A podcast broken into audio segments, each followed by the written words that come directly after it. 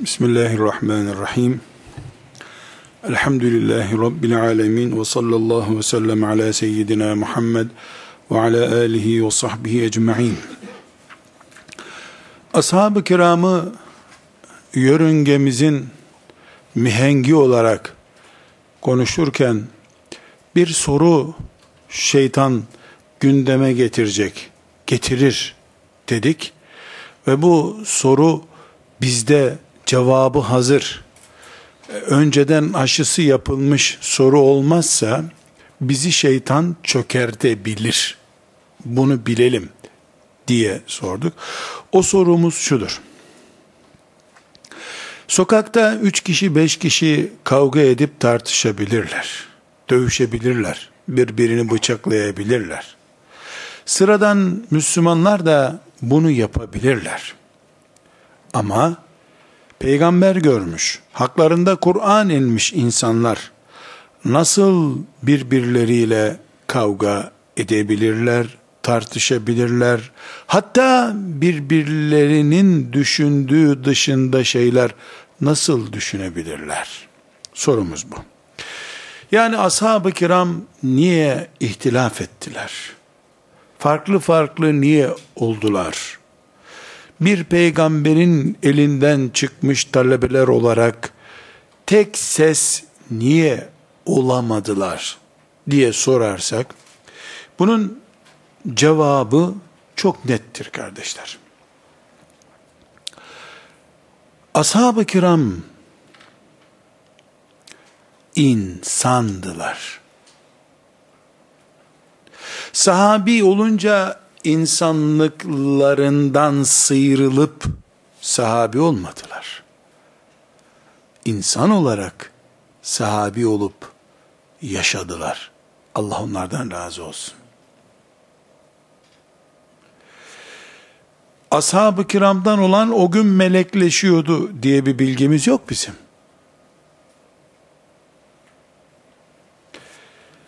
İnsan ise farklı kudretler ve idraklerle yaratılmıştır. Hiçbir insanın idraki ve kudreti öbür insanla aynı değildir.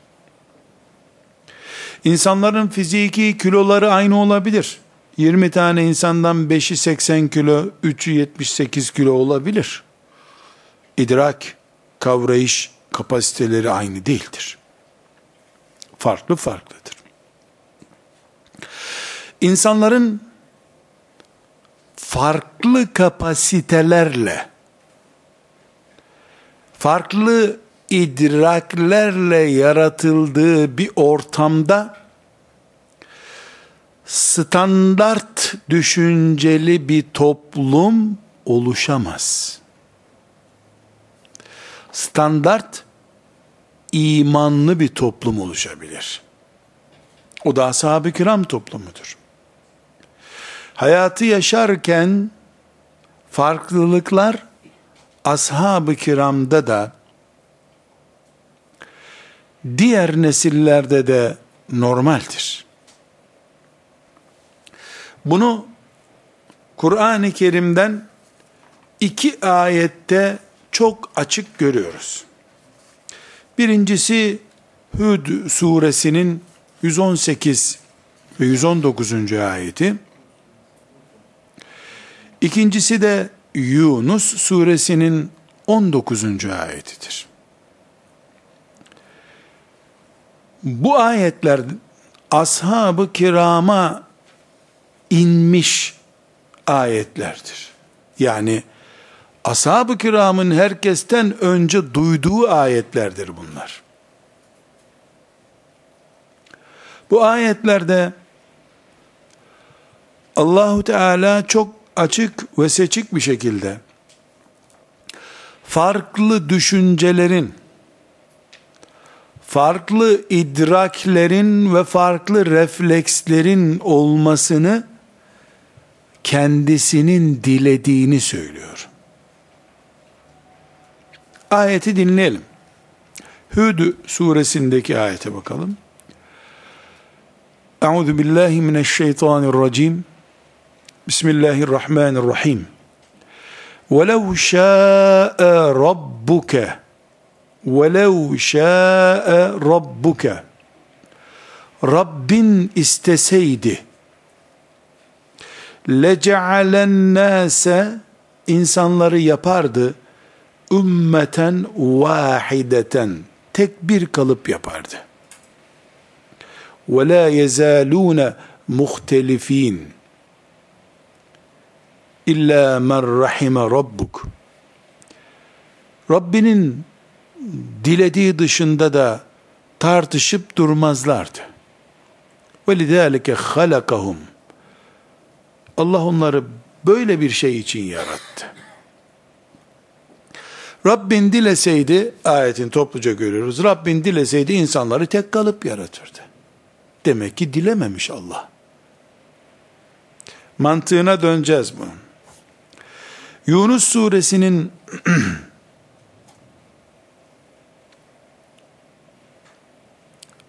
19. ayetine gelelim.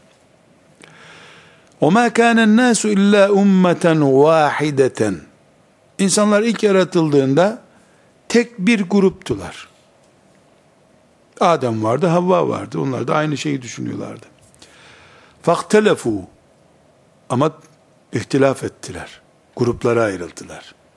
وَلَوْلَا كَلِمَةٌ سَبَقَتْ مِنْ رَبِّكَ Rabbinden verilmiş bir söz olmasaydı لَكُضِيَ بَيْنَهُمْ ف۪ي مَا ف۪يهِ يَخْتَلِفُونَ İhtilaf ettikleri şeylerden dolayı aralarında hükmünü verirdi Allah. Ama Allah bir kere Hud suresindeki ayette olduğu gibi insanlar farklı farklı düşünsünler diye bir hüküm verdiği için Allah bu hüküm Allah'ın kararı olduğundan dolayı insanların fikir farklılıkları, düşünce farklılıkları azap görme nedenleri olmuyor. Yanlış yapan yanlışının cezasını çekiyor. Açıkça görüyoruz ki ashab-ı kiram başta olmak üzere ümmeti Muhammed'in en sıradan konulardan en önemli konulara kadar farklı farklı düşünmeleri Allah'ın kaderinde var ve Allah'ın murad ettiği bir şeydir. Esasen de esasen de bu ümmet fikir ayrılıklarından farklı düşünmekten dolayı zarar görmez. Bilakis kar eder. Haddi bilmemek, nerede durulacağını bilmemektir ümmetin zarar gördüğü şey. farklı düşünmek gerekli. Ashab-ı kiram örneğine dönersek, Resulullah sallallahu aleyhi ve sellem Efendimiz varken de bu cümlem çok önemli. Resulullah sallallahu aleyhi ve sellem Efendimiz varken yani sağ iken de o vefat ettikten sonra da ashab-ı kiram aralarında tartıştılar.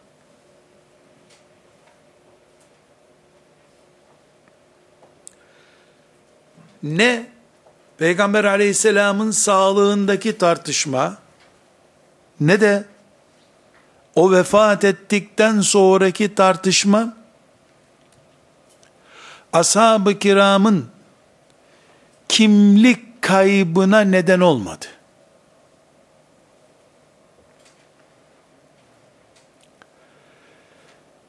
Dünya hayatını insan psikolojisi ve toplum sosyolojisi perspektiflerinden görebilenler anlarlar ki yüzlerce sene kıyamete kadar devam etmesi istenen bir dinin aktif olarak bütün insanlığın ihtiyacına cevap vermesi için en baştan volkan gibi tartışmalı bir ortamda yola çıkması gerekirdi. Barajda üretilen erkek milyonla elektrik barajda üretildiğinde elektrik milyonlarca kilowatt gücünde olacak ki kilometrelerce öteye gittiğinde zaten kaybedecek gücünden orada motor çevirecek kadar gücü kalsın. Burada kardeşlerim, zor anlaşılacak ama anlaşılması gereken bir hakikat konuşuyoruz. Nedir o? Biz ashab-ı kiramı bir Kur'an kursunda hocaları ayağa gelince ayağa kalkan, otur denince oturulan, abdest saatinde abdese giden, hiç çıt çıkarmayan, hatta abdesti bozulunca bile ses çıkarmayan, sessiz sedasız, hep boynu bükük talebeler zannediyoruz. Ashab-ı kiram hiç böyle olmadılar. Ya Resulallah deyip ayağa kalktılar. Ben diyorum ki dediler, hür iradeli, gür yürekli insanlar olarak Resulullah'ın önünde oturdular. Edepleriyle. Resulullah sallallahu aleyhi ve sellem şahsiyetleri sıfırlanmış tekke erbabı yetiştirmedi. Rüstem'in karşısına yalın ayak mızrağıyla kalebodurlara tak tak vura vura yürüyen adamları yetiştirdi.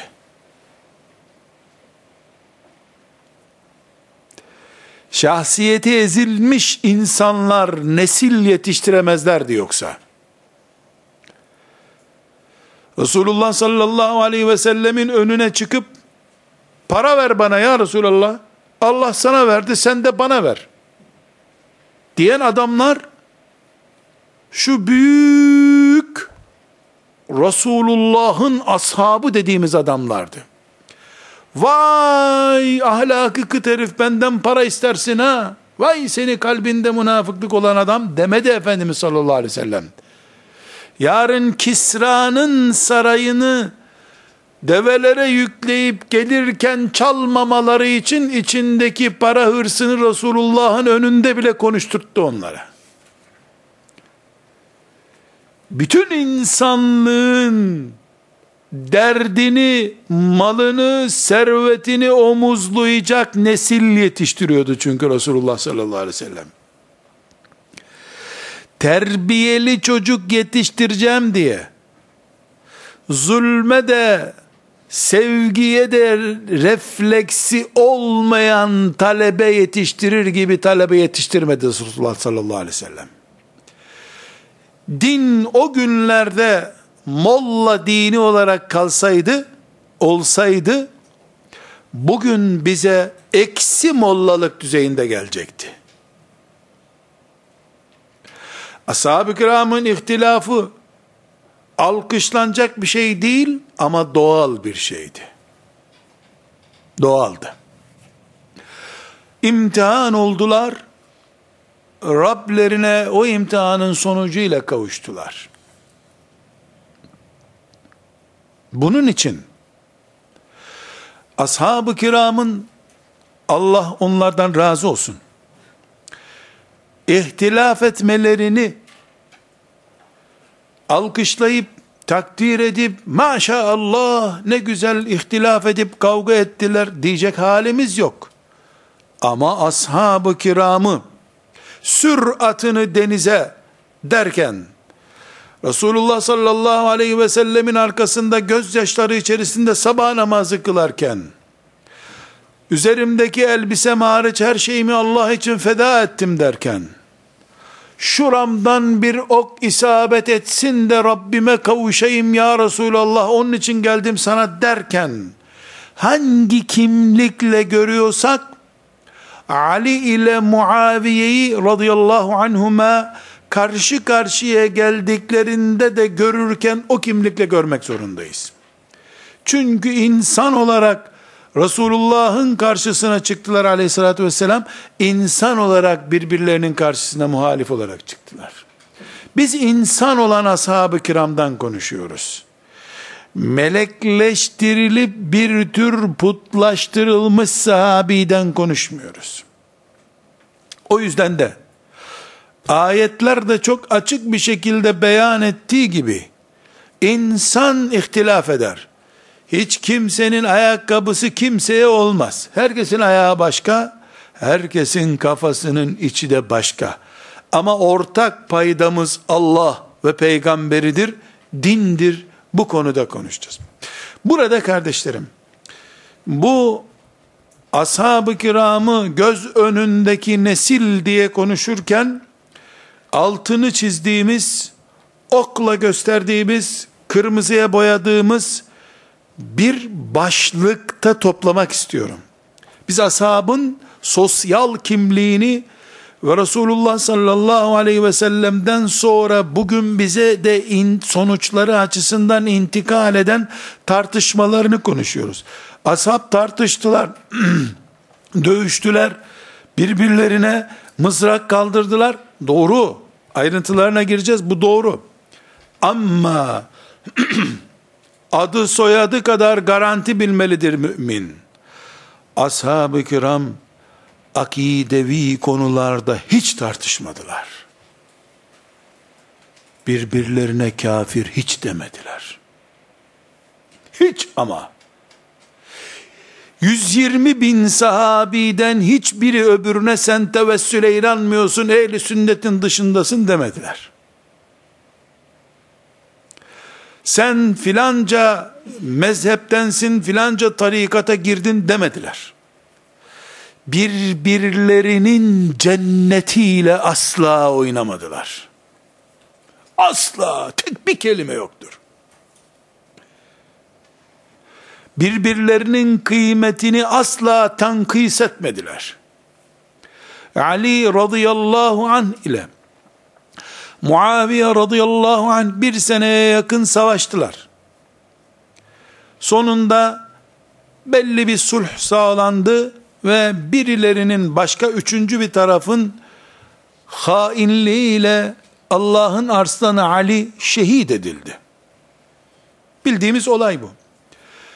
Onunla bir yıl savaşan Muaviye evinde ağladı.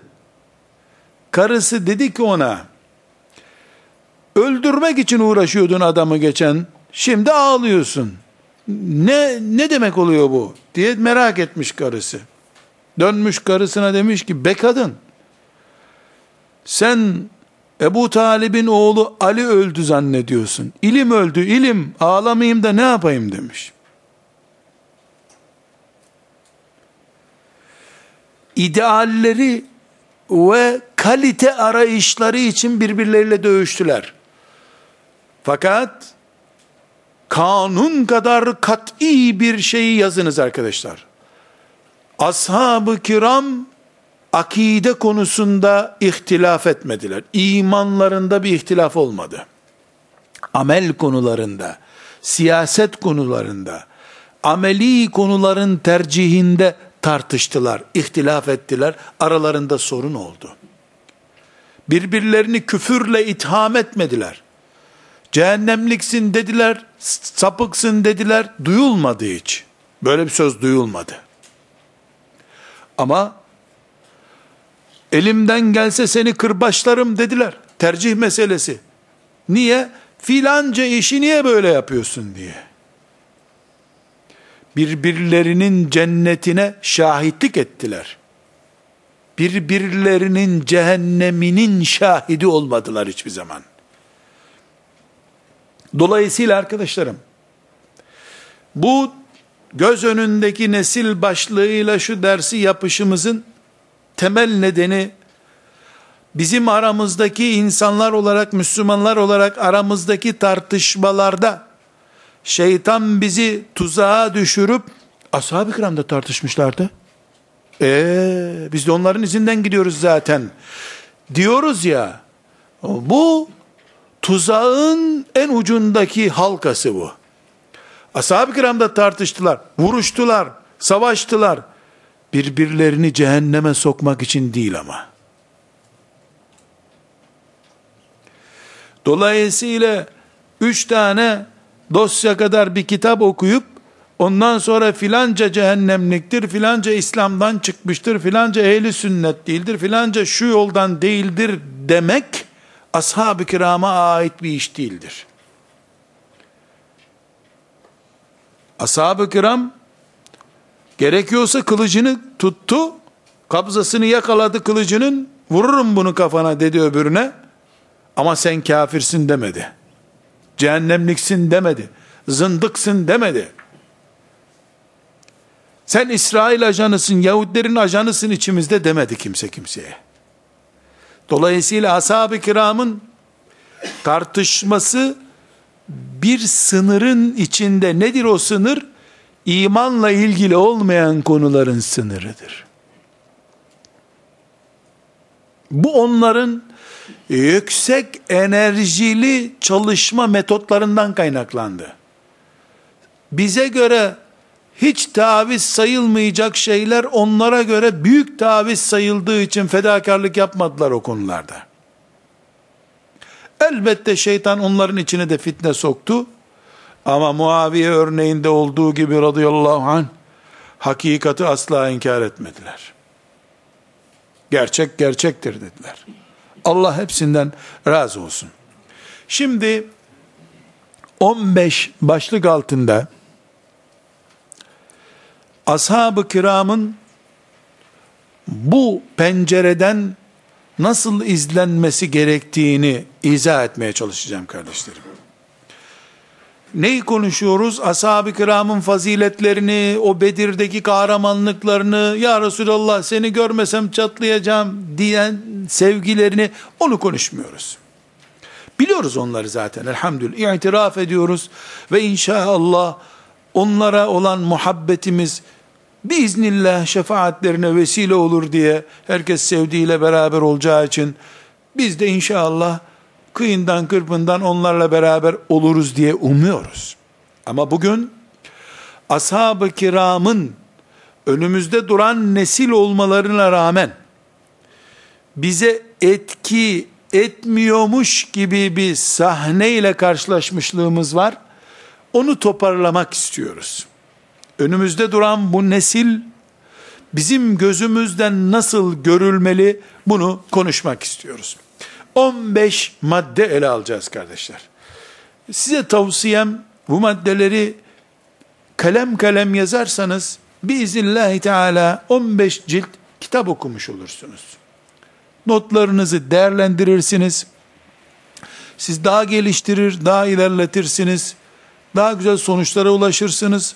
Ama hepimiz inşallah Havz-ı Kevser'de ashab-ı kiramla ve Resulullah ile buluşup bugünleri tatlı bir hatıra olarak yad ederiz inşallah. Kardeşlerim birinci madde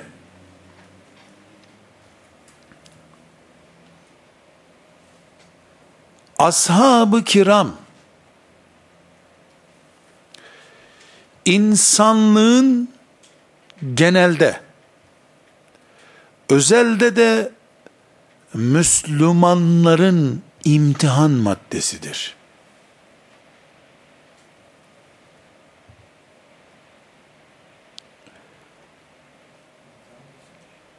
Allahu Teala ashab-ı kiramın özünde bulunduğu bir imtihanla insanlığı ve Müslümanları yüzleştirmiştir.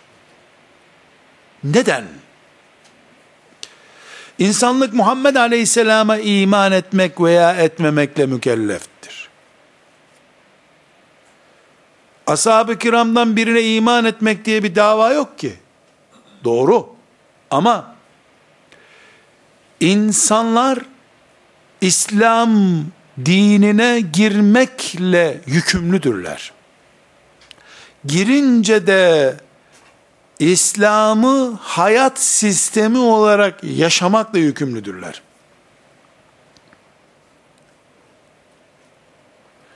Bu nedenle biz İslam'ı aramak için çıktığımız yolda gidebileceğimiz son durak Medine'de ashab-ı kiramın durağıdır. Herhangi bir kütüphaneden, herhangi bir bilgisayar sisteminden İslam'a ulaşamayız. Bir önceki derste ne dedik? İslam'ın pratiğidir ashab-ı kiram dedik. Pratiği olmayan bir dini alıp evine götüremez Müslümanlar. O yüzden ashab-ı kiram hem Müslüman olup Rablerinin cennetine girme imtihanıyla karşılaştılar kendileri, hem de kendilerinden sonraki milyarlarca insanın şablonu oldular Allah katında. Dolayısıyla bir sahabi yanlış bir iş yaptığı zaman o yanlışın kıyamete kadar taklit edilmesi halinde başına kıyamet günü çok şeyler geleceğini biliyordu. Bizim gibi oturup evlerinde namaza gitti, çayını içti, gene namaza gitti, bu sefer kahvesini içti, yattı, sabahleyin kalktı yapamadılar zavallılar. Bunu Allah onlara lütfetmedi. Bir saat oturmak nasip olmadı onlara. Uhud'dan geldiler, kimse üstündeki silahını bırakmasın yola devam ediyoruz dedi sallallahu aleyhi ve sellem. Yaralı bereli devam ettiler. Göz altındaki nesildiler. Resulullah sallallahu aleyhi ve sellemin görme mesafesinde bir İslam yaşadılar. Bu onların açısından böyle.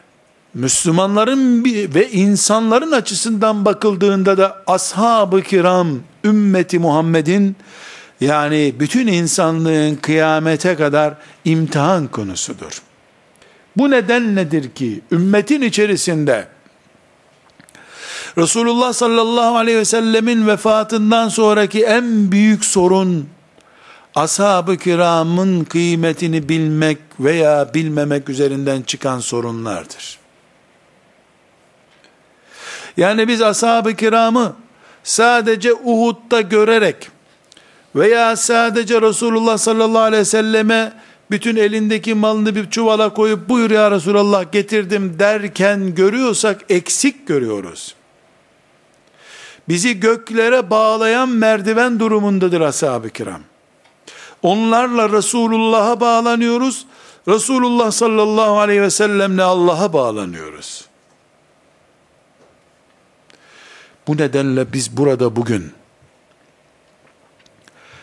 kıyamet günü İslam adına imtihana tabi tutulduğumuzda bu imtihanın ham maddelerinden birini konuşuyoruz. Elbette bunun üzerinden büyük bir açılım yapıp yani bunun daha sonraki maddelerde de zaten konuşacağız inşallah. Yani ashab-ı kiramı abartarak sevmek, putlaştırmak, Resulullah sallallahu aleyhi ve selleme muadil bir noktaya getirmek bunlar elbette ayrı sorunlar. Ama ashab-ı kiramın dengeli bir şekilde alınıp kabul edilmesi diye bir mesele var. Bu meseleyi özellikle vurgulamak gerekiyor. Bu birinci madde.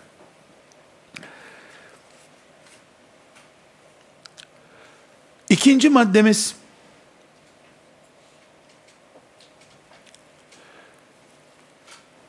bu ümmet insanlık için çıkarılmış bir ümmettir. Arap dini değildir. Veya başka bir ırkın dini değildir.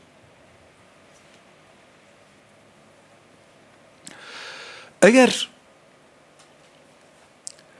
ashab-ı kiramı Allah onlardan razı olsun. bu grubun, ümmet grubunun en başındaki grup olarak görüyorsak, o zaman Kureyş'ten de olsalar, Ensardan da olsalar,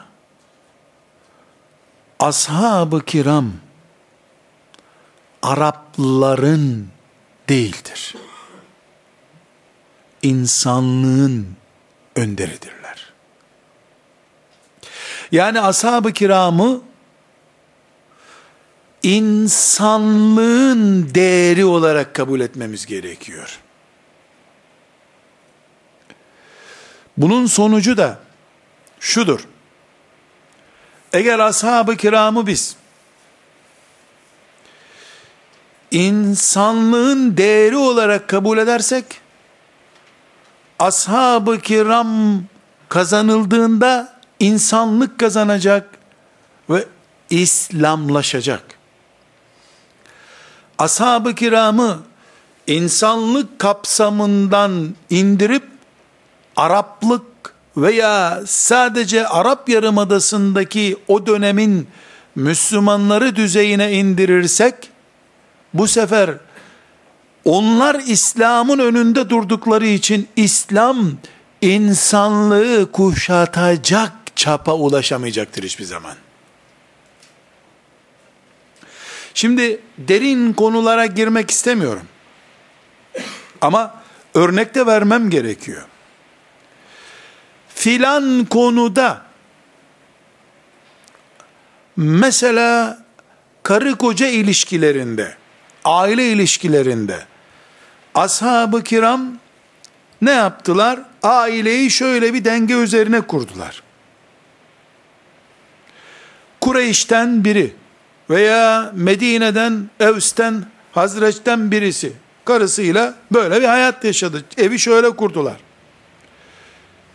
Genelleme yapıyorum. Yani maddelendirmiyorum. Biz kalkıp o dönemdeki Arap kültürü böyleydi. Karısıyla şöyle konuştu, kocasıyla böyle konuştu dersek Allah'ın tezkiye ettiği yani peygamberin görme alanında oldukları halde bu yanlıştır diye peygamberin ikaz etmediği bir mantığı. Arap kültürüydü o. Dersek İslam'ın şeriatını da onların üzerinden kurduğu halde Allah biz bu Arap işte Araplar karısına böyle yapardı. Araplar kocasına böyle derdi. Araplar o dönemde çocuğu şöyle giydirirlerdi dersek eğer evrensel bütün insanlığa hitap eden bir dini nereden oluşturabiliriz? Ve bu bizi zamanla Arap olduğu için Resulullah sallallahu aleyhi ve sellem Kureyş'ten olduğu için o da insanlığa yetmeyecek noktasına götürür. Bizi götürmese de birilerini götürür. Onun için ashab-ı kiram Müslümanların önündeki örnek nesildir insanlık adına. Bu insanların yöresel fıtratlarının yok sayılması, herkesin Kureyş standartlarına göre yaşamasına davetiye değil şüphesiz. Ama Allah'ın şeriatı olarak önümüze koyduğu ve nihayetinde Kureyş'ten olan veya Evs'ten, Hazreç'ten olan Arap dediğimiz soydan olan ashab-ı kiramla şekillenmiş aile düzeni İslam'dır. Allah'ın kâffeten linnas bütün insanlık için örnek gösterdiği şeydir kıyamete kadar da baki kalması takdirindedir Allah'ın. Nasıl biz o zaman Araplara ait bir kültür diyeceğiz? Mesela mümin hanımların yüreğine ağır da gelse hakikat bu. Allah birden fazla kadınla evlenmeye ruhsat vermiştir. Ruhsat vermiştir. Bu o dönemdeki Araplar çok sıcak bir iklimde yaşadıkları için işte cinsellikleri de yüksek olduğu için Allah onlara bir de kadınları çok olduğu için savaşlarda erkekler çok öldürülüyordu, kadınlar çoktu, aç geziyorlardı, sosyal güvenceleri yoktu. Bir de hafif bir sesle Allah da sonra sistemlerin değişip güvenceli bir hayat geleceğini bilmediği için şeriatını böyle kurdu. Maazallah mı diyeceğiz? Maazallah. Onun için kardeşlerim burada temel yörüngemizin ana damarlarını çizmeye çalışıyoruz. Mesele sadece Kureyş'in kültürü böyleymiş deme meselesi değil. Bunu şeytan şimdi yumurtlatıyor birisine. Kureyş kültürü bu dedirtiyor. 200 sene sonra da bana ne Kureyş'ten dedirtecek. Mesele Kureyş'ten meselesi değil. Allah bu seçtiği neslin yaşadığı hayatı onayladı mı onaylamadı mı? Bir kısmını mubahlar olarak bıraktı. Tamam onlar hurma ile doyuyorlardı. Sen şeftali ile doy. O mubahlarla ilgili bir şey. Bu şeriatın çizdiği çizgidir. Tamam bundan sonra hayat böyledir dediği şeyler veya serbest bıraktığı şeyler var. Eğer Allah'ın kanunlar dahilinde çizdiği şeyleri biz ashab-ı kiramın üzerinde pratik olduğu için onlar Arap kültürünün etkisinde yaşanmış şeyler olarak görürsek insanlar günün birinde çok rahat bir şekilde valla Arapların yapabileceği en aktif egzersiz namaz egzersizi de onun için Allah onlara onu yaptırdı. Soğuk yörelerde uygun bir spor çeşidi değil zaten o.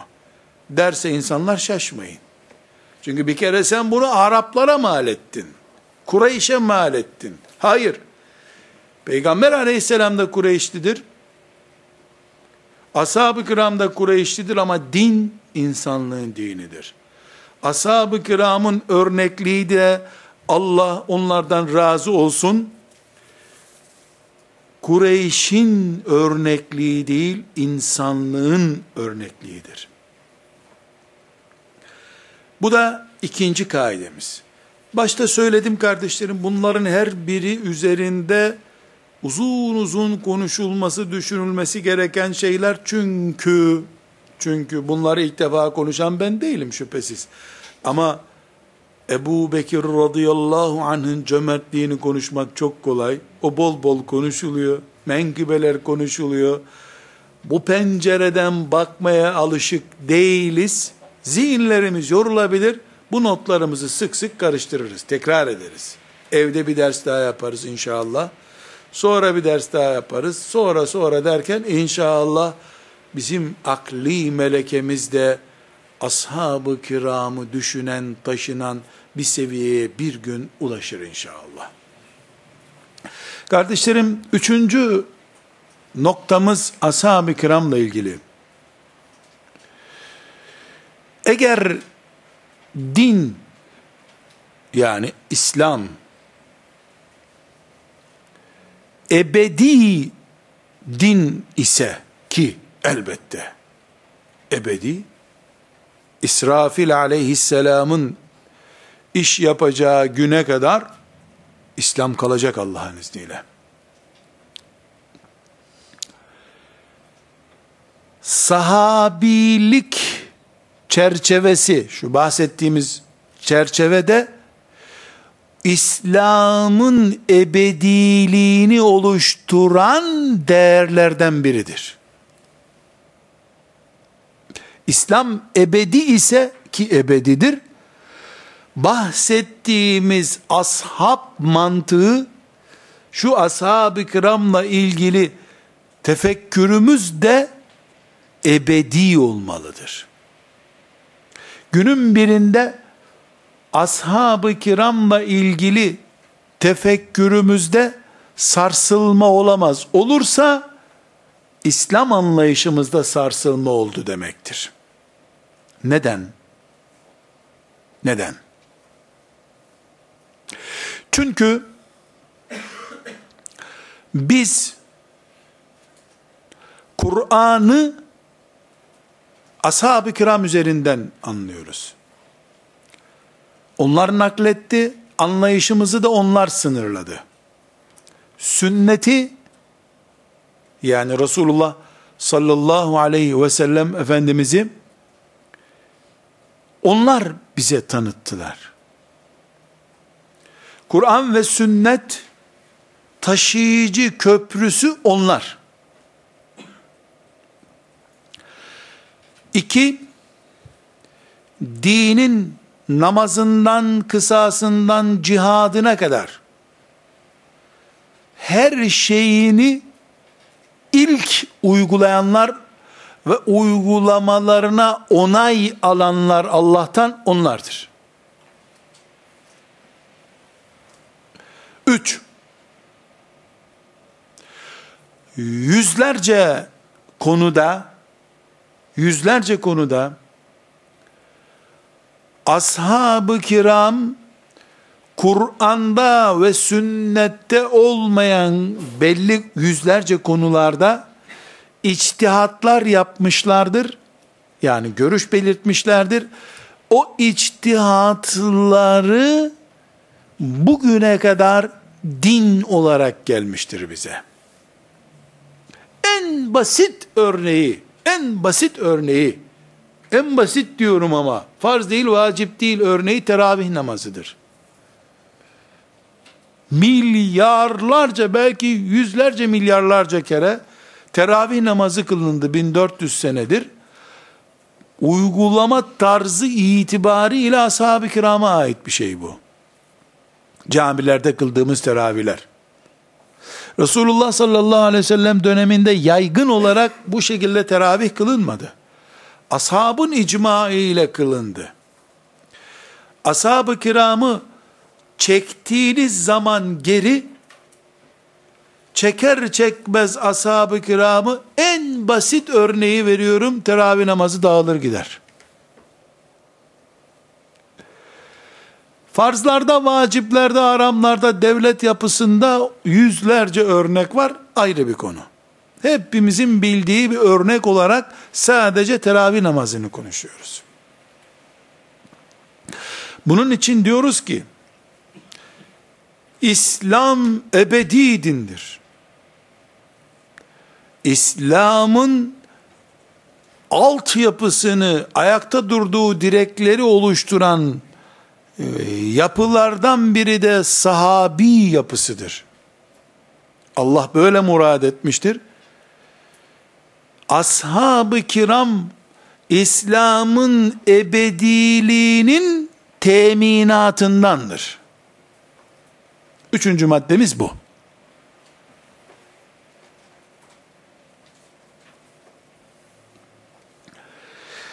Arkadaşlar, dördüncü maddemiz, üçüncü maddemizin de aynı zamanda açılımıdır.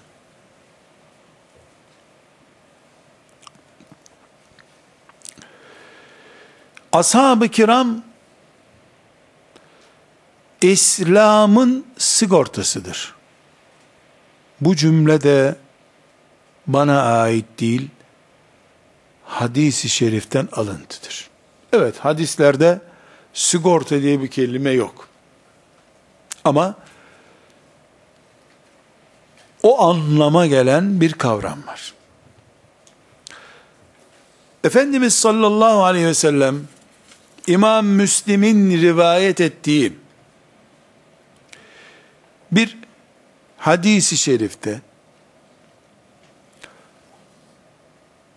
ashab-ı kiramı ümmetinin teminatı olarak görüyor. sigortası olarak görüyor. Ebu Musa, e, Müslim'de hadis numarası vereyim. 2531. hadisi şerif. Müslim'in hadisi şerifi. Dolayısıyla sahih diye bir sorunumuz yok. Ebu Musa el-Eş'ari radıyallahu anh'ten rivayet ediyoruz. Diyor ki, bir gün akşam namazını Resulullah sallallahu aleyhi ve sellemle kılmıştık. O çıktı. Biz dedik ki, oturalım, yatsıyı bekleyelim, yatsıyı da kılar, evlerimize öyle gideriz dedik bir grup. Mescitte oturuyorduk. Resulullah sallallahu aleyhi ve sellem çıktı geldi. Siz hala burada mısınız? Evlerinize gitmediniz mi? buyurdu. Dedik ki ya Resulallah akşamı kıldık yatsıya kadar oturalım da yatsıyı kılar gideriz dedik. Böyle cevap verdik. Diyor ki sonra güzel yapmışsınız, güzel yapmışsınız buyurdu ve mübarek başını göğe kaldırdı. Gökte yıldızlar vardı. Buyurdu ki, ifadeye dikkat ediyoruz şimdi. Şu gökteki yıldızlar göklerin güvencesidir. Ben göklerin güvencesidir. Yıldızlar dağıldı mı gökler çöker. Ben de ashabımın güvencesiyim. Ben gidersem ashabımın başına çok şey gelir. Ashabım da ümmetimin güvencesidir. Ümmetim, ashabım gitti mi, ümmetimin başına çok şey gelir. Buyurmuş. Müslim'in bu hadisinden arkadaşlar, ne anlaşılıyor? Alim olmak gerekiyor mu bu hadisten bir hüküm çıkarmak için? Yıldızların dağılması ne demek? Gökyüzünde bir ahenk var. Yıldızın biri orada, öbürü orada, şu kadar sayıda yıldız var gökyüzünde, parlatıyorlar gökyüzü.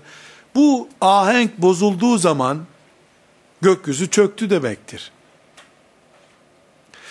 Bir gün bu ümmetin içerisinde ashabın değeri düşer, ashab koltuğundan geri çekilirse eğer, çok açık bir şekilde Efendimiz aleyhissalatu vesselam ikaz ediyor ki, ümmette perişan olacak. Herhalde, son sahabi öldüğünde Müslümanlık kalmayacak demiyor. Çünkü ashab-ı kiramın fani bedeni Peygamber aleyhisselam efendimizin murad ettiği şey değil ki. Başka hadisi şeriflerde göreceğiz. Ben ve ashabım diyor. Ben ve ashabım. Onu temsil eden ruh yapısına, iman anlayışına sahabe diyor. Müslümanlar ashab-ı kiramı toplu olarak algılayabildikleri sürece Resulullah'a sahiptirler demektir. Müslümanlar ashab-ı kirama tutunmayı beceremedikleri zaman ön tekerin açtığı izden değil başka yoldan gidiyorlar demektir. Dolayısıyla ashab-ı kiram işte şu şekilde muska yapmış da hayatı garantili gibi bir büyücü mantığıyla garantimiz değil bizim. Ashab-ı kiram hayat tarzı olarak ümmeti Muhammed'in yaşama tarzı olarak bu ümmetin garantisidir. Yani ashab-ı kiramın daha sonra şekillendireceğiz inşallah bunu yaşama tarzını takip ettiği sürece Müslümanlar din açısından bir sorun yok demektir. Burada kardeşlerim, Muaviye ile oynanırken, Ebu Zer solculuğa alet edilirken,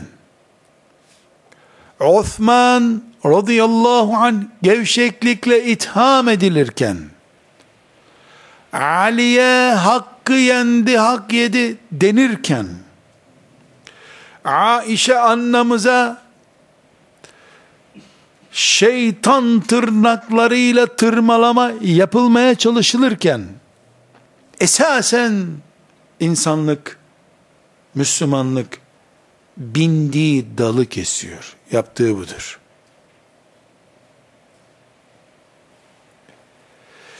Ve bunu izlemekte sakınca görmeyen mümin de kendi bindiği dalı kesen öbür arkadaşına sessiz kalıyor. Ashab-ı kiram korunduğu sürece de kendi gemimizi koruyoruz demektir. Bu şuur ashab-ı kiramın Ali'sine, Muaviyesine, Ebu Bekir'ine değildir.